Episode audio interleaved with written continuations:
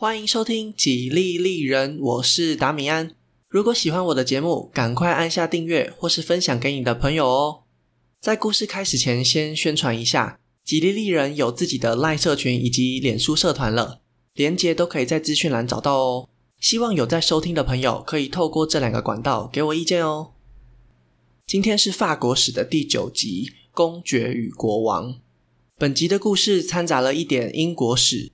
如果有不够详尽的部分，之后还会有英国史的系列，会再仔细说明。这集的重点还是会放在西法兰克王国里面。建议大家可以到 Facebook 或是 Instagram 的粉丝专页搭配地图和人物关系一起收听，连结都可以在下方资讯栏找到哦。上一集我们说到，在群雄割据的情况下，雨果卡佩建立了卡佩王朝，他的儿子罗贝尔二世在同一年和他一起成为国王。他在位的前十二年和雨果卡佩重叠，发生了我们上一集所说过的休妻事件，还有兰斯大主教阿努尔夫背叛卡佩家族等事件。在他爸爸过世以后，罗贝尔开始独自统治这个国家。但是我们上一集也说过，这个时期的封建制度非常兴盛，有许多地方势力盖起了城堡，巩固了他们的领地。罗贝尔几乎没有可以下手的地方。只有在他的叔叔勃艮第公爵过世以后，收回这块领地而已。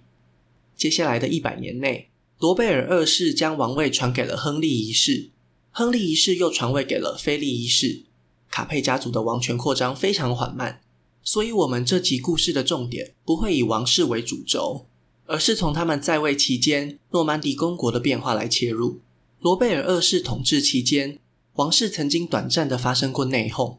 他的第三任妻子康斯坦斯为他生了四位王子，老大很年轻的时候就过世，照理来说应该是由二哥亨利继承王位，但是妈妈偏心老三，希望国王让这个弟弟继承王位。在过去的故事里，如果国王死了，皇后自己想掌权，这还蛮常见的。但是现在罗贝尔还没死啊，这位王后怎么敢直接干预王位的继承呢？这是因为康斯坦斯的背景实在很硬，他的表哥是安茹伯爵。哥哥是普罗旺斯伯爵，图鲁兹伯爵是他同母异父的哥哥。国王对他的嚣张行径只能忍气吞声。康斯坦斯被认为是个控制狂，对罗贝尔二世的干涉可以说是目中无人。有一次，国王和自己的亲信打猎时，突然冲出十二名暴徒，在国王的面前把这位伯爵杀死。这些刺客就是由皇后的表哥安茹伯爵指使，原因是这位亲信曾经劝国王和王后离婚。国王也曾经拜托教皇同意他的离婚请求，但是教皇并不同意。国王只好回去继续忍受这一切。在罗贝尔国王过世后，皇后康斯坦斯还是不死心的支持新国王亨利一世的弟弟。这位无情的妈妈以迅雷不及掩耳的速度发动了政变。亨利一世在混乱之中逃出领地，躲到了诺曼第公爵手下的城堡里。诺曼第公爵刚好也叫罗贝尔。他在过去几年里，左打布列塔尼，右踢法兰德斯，已经在北方累积不容小觑的实力。现在正好有个天上掉下来的好机会，他怎么可能放过？诺曼骑士纷纷从领地前来报道，响应公爵的非常召集，在罗贝尔公爵的带领下，一举攻克巴黎，粉碎了叛军。亨利一世重新夺回王位，但也将勃艮第送给了那位想当国王的弟弟。这位罗贝尔公爵不只带领诺曼第走向称霸之路，也积极地干涉不列颠群岛的事务。因为他的表哥爱德华是英格兰的王位继承人，只是这时候的不列颠被丹麦国王占领，所以他才流亡到诺曼底。罗贝尔曾经出兵想帮表哥夺回王位，不过英吉利海峡的天公不作美，出征的船队被暴风雨吹走，这次的计划还是宣告失败。中世纪就是充满了这些王位继承的纠纷，因为贵族们就是透过联姻来壮大自己的家族。如果亲家没有男性继承人了，领土也不会分给平民老百姓。关系最接近的亲属可以提出领土宣称，并吞掉别的家族领地。这位罗贝尔公爵他自己膝下并无任何婚生子女，只有一位年幼的私生子，叫做威廉。可怜的小威廉，在他才七岁的时候。就是公爵远征英格兰失败的隔年，父亲就离他而去。不过倒不是因为公爵他还另外有个家庭，他就只有威廉这么一个儿子。他离开的目的更伟大。那就是基督徒梦寐以求的奇幻旅程——朝圣。朝圣有很多种，你可以选择去拜访圣人埋葬的教堂，也可以前往罗马瞻仰教皇的英姿。但是罗贝尔的气量就是不一样，要去就去最厉害的，那就是圣城耶路撒冷。这条路线最远不用说，途中还必须穿越穆斯林的领地，又贵又危险。但是这时候大约是耶稣受难后的一千周年，非常具有特别的意义。公爵的手下好说歹说，还是没能拦住他。临走前，他召集手下的所有封臣，告诉他们：“我一定会平安回来的。但是我就只有这么一个儿子，如果我在朝圣的路上发生什么三长两短，你们一定要帮助他继承我的领土还有头衔。”就这样，罗贝尔潇洒地离开了诺曼底。果不其然，墨菲定律降临到这位朝圣者的身上。他在回程的途中病死了。在消息传到诺曼底以前，小威廉就在贵族的保护下，一天一天盼着父亲回来。天这么黑，风这么大，爸爸朝圣去，为什么还不回家？还有什么比爸爸不回来更惨的呢？有，那就是爸爸病死的消息传回来了。在过去的一年里，虽然公爵不在诺曼底。但是这些手下还不敢对小公爵无礼。要是等到他爸回来，他去告状怎么办？但是现在公爵回不来了，小威廉的隐形保护伞瞬间消失，每个人都开始心中的盘算。前几年大家还会装装样子，毕竟所有人都是在老公爵临走前以基督之名发过誓的。但是罗贝尔公爵托孤的大臣一个一个先后离世，封臣间的纠纷，一个十岁大的孩子。哪知道要怎么调解？死斗越来越频繁，城堡也一间一间的盖起来了。这个时期，无论是在西法兰克的哪个地方，大家都是拼命的在盖城堡。有了城堡，就可以有基本的防御能力，所以一般来说都是要上面同意你才可以盖的。但是小威廉只能看着他们恣意妄为，诺曼底就这样被分割，小公爵自己本人也差点被分割，因为大家都知道。谁控制小公爵，谁就有发号施令的正当性。虽然可能没有人会理你，但至少师出有名，做什么都比较方便。这些贵族们开始抢人大战，甚至不惜将小威廉身边的人残忍杀害。他的老师、近臣都成为了牺牲者。有一位监护人奥斯本，为了保护自己，甚至睡觉时都会躲到小公爵的房间里。他以为至少这里是安全的。但是他完全小看了这场斗争有多么的险恶。一位刺客在半夜里悄悄地溜进房间里，在威廉的面前割断了奥斯本的喉咙。想象一下，这可怜的孩子心里的阴影面积会有多大？就在这种充满暗杀与阴谋的童年里，威廉承受了极大的心理压力。但这些杀不死他的，也让他更强大。他已经准备好要好好整顿父亲留给他的这块土地。在他即位的前十年里，诺曼底已经从一个强大的公国陷入了无政府状态，但是威廉公爵自己却从一个懵懂无知的孩子蜕变成为坚毅果断的少年。他一步步换掉身边的长辈，取而代之的是和他年纪相仿的诺曼青年们。这些勇士资历尚浅，还没有累积足够的政治资本，只有这些人才能给威廉公爵绝对的忠诚。当然。被撤换的大臣们心里非常不满，少主也还没有成年，谁说诺曼底公爵的位子一定要留给他坐？如果今天不赶走他，就是我们一起被他赶走。这群心理不平衡的贵族找上了威廉的堂哥勃艮第的居伊。当威廉知道群臣背叛时，他人在郊外打猎，因此逃过了一劫。但现在实在不知道有谁参与了这场叛变，谁也不能相信的情况下。他想到有个人绝对不可能是他的敌人，至少是在现在这个情况下，那个人就是国王亨利一世。于是公爵的求救信就被送到了国王面前。为什么亨利一世不可能趁这个时候落井下石呢？因为诺曼底贵族的主张并不是反对威廉而已，他们还想要找来一位勃艮第人来当诺曼底公爵。这边可能要解释一下，因为勃艮第这块土地是个地理名词。在中世纪的政治分区非常复杂，这时候有勃艮第国王、勃艮第公爵以及勃艮第伯爵。勃艮第公爵就是我们前面讲到亨利一世的弟弟，属于西法兰克王国。勃艮第国王是神圣罗马帝国内的一个领主，勃艮第伯爵又是神圣罗马帝国内的另一个领主。因为后来这个地方变成了弗朗什孔泰，所以我之后提到这个领地就不会再叫它勃艮第。这位想要抢诺曼第公爵头衔的勃艮第的居一，他的爸爸就是弗朗什孔泰伯爵。所以这样一看就知道，亨利一世现在面临的残酷二选一超好选的吧？一边是在以前逃亡时收留过自己的罗贝尔公爵的小孩，另一边是神圣罗马帝国的领主的小孩，当然是选择支持威廉。西元一零四七年，国王亨利和公爵威廉组成同盟，在瓦尔斯沙丘这个地方迎击勃艮第的军医。虽然威廉公爵这边的人数较少，但现在还愿意跟着他的都是忠心耿耿的战士。再加上亨利国王亲自上战场，联军这边气势万钧，击溃了勃艮第反抗军。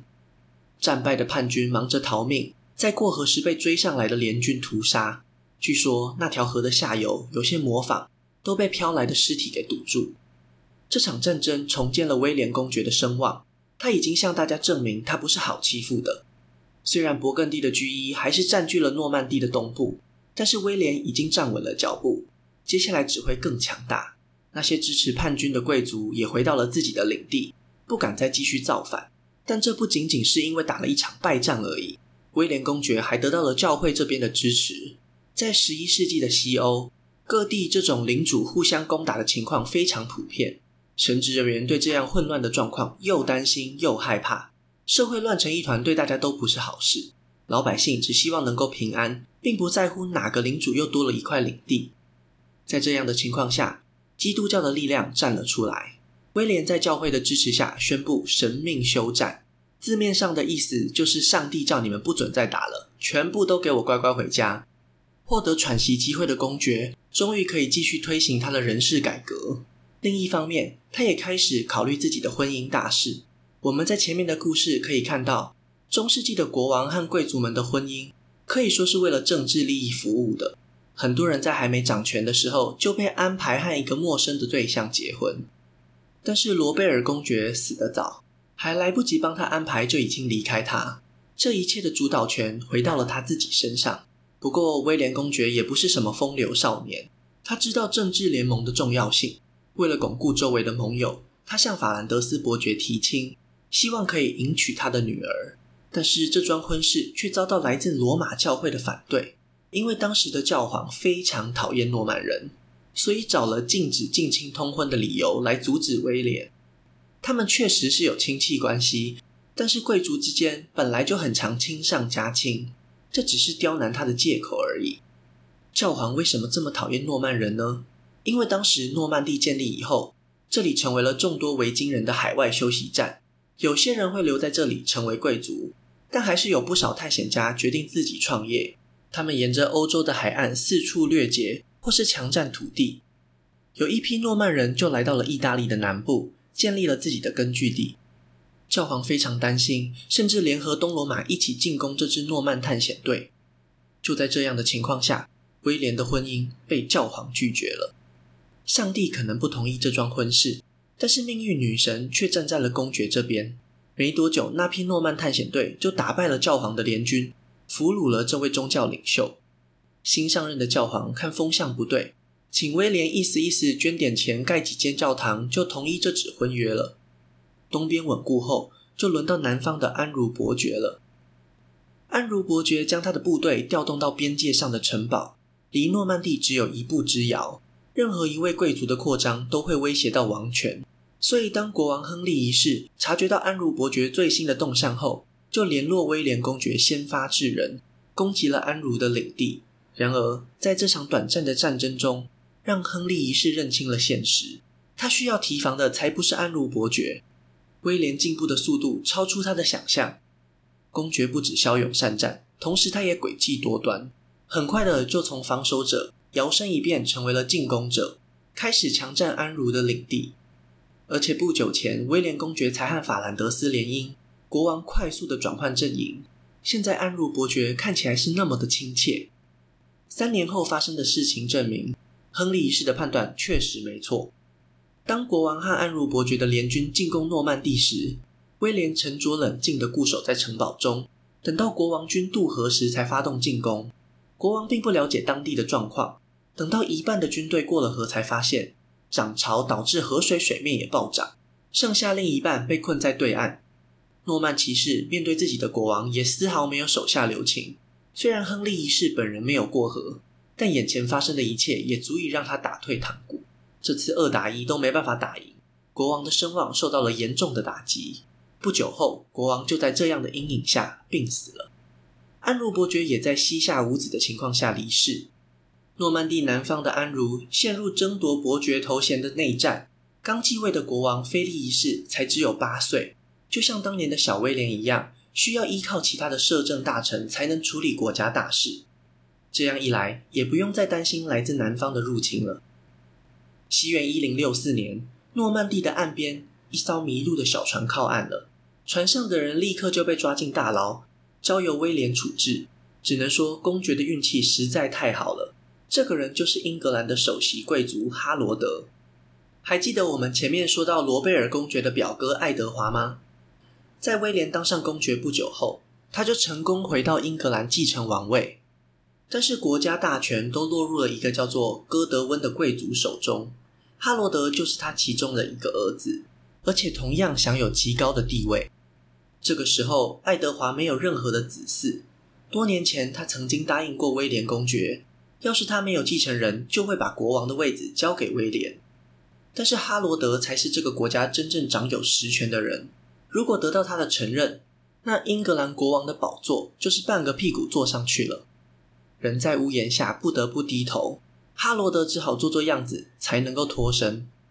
两年后，爱德华国王真的驾崩了。期待已久的威廉在诺曼第等人来通知他前去登基。他礼服都还没选好，就听到手下急急忙忙的前来汇报：“公爵，大事不好了！那个不守信用的哈罗德被英格兰贵族们选为国王啦！”威廉不用再挑礼服了，他直接换上盔甲，写信给岳父。他的岳父法兰德斯伯爵现在是小国王菲利的摄政大臣。而且还可以提供他士兵和战船。愤怒的威廉现在就要去夺回属于他的王位。英格兰的贵族们之所以支持哈罗德，不只是因为他的家族势力庞大，他们也不喜欢维京人继续控制这个国家。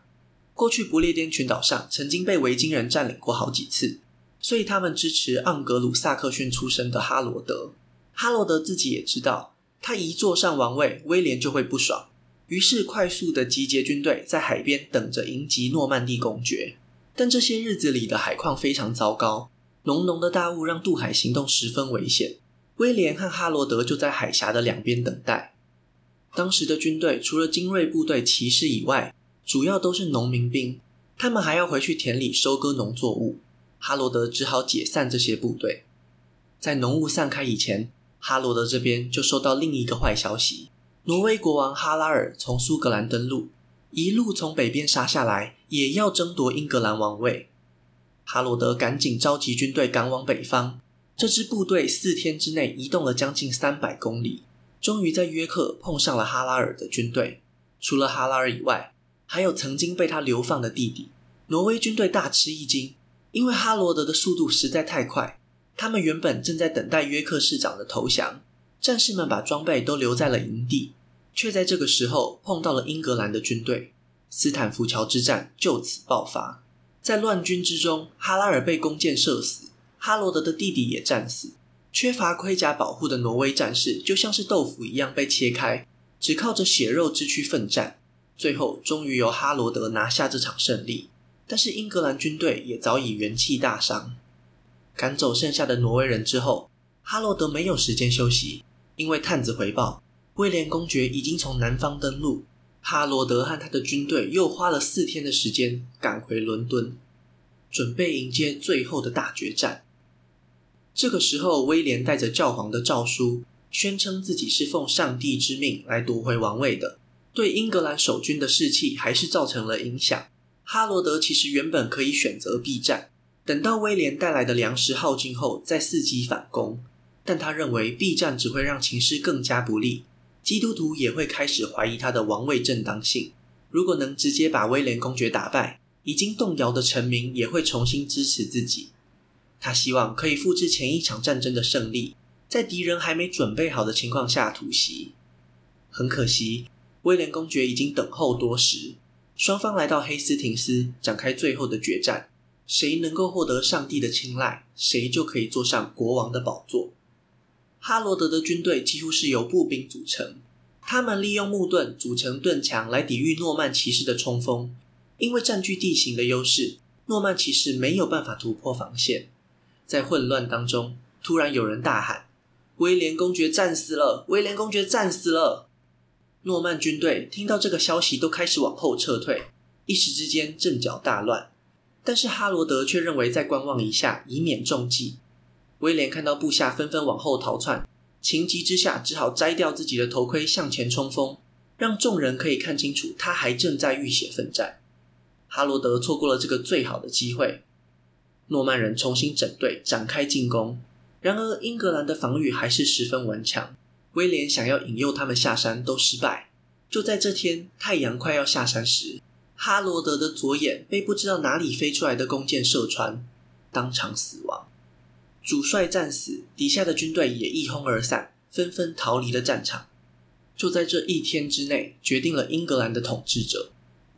西元一零六七年。威廉公爵正式成为了英格兰的国王，开启了诺曼王朝，也因此被人称作征服者威廉。他将西法兰克的一切带到了不列颠，宫廷的官方语言变成了法语，还盖起了一座座的城堡。贵族们也都被他换成那批年轻时就追随他的诺曼骑士，对英格兰展开了强力的控制。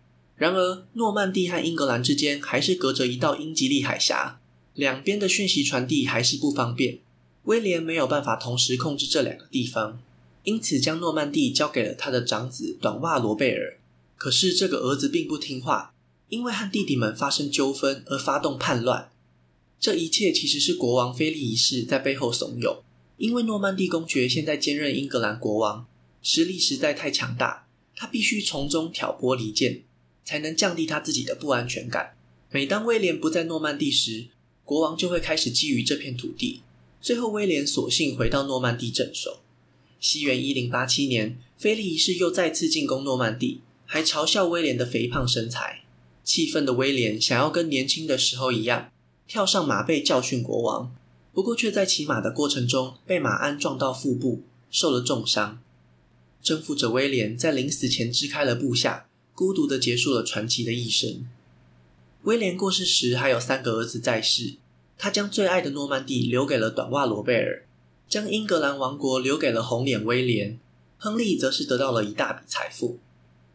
西元一千一百年，红脸威廉过世，本来英格兰国王应该要由短袜罗贝尔继承，但是他这时候在参加十字军东征，就被亨利夺走了王位。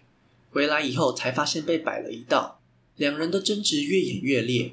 菲利一世一直都很希望他们诺曼兄弟内斗，吵得越凶越好。但是菲利一世一定很后悔，只是在旁边看戏，而没有出手相助。因为短袜罗贝尔很快就抵挡不住他的弟弟。不久之后，亨利夺走了诺曼第公爵的头衔，再次统一了这两个地区。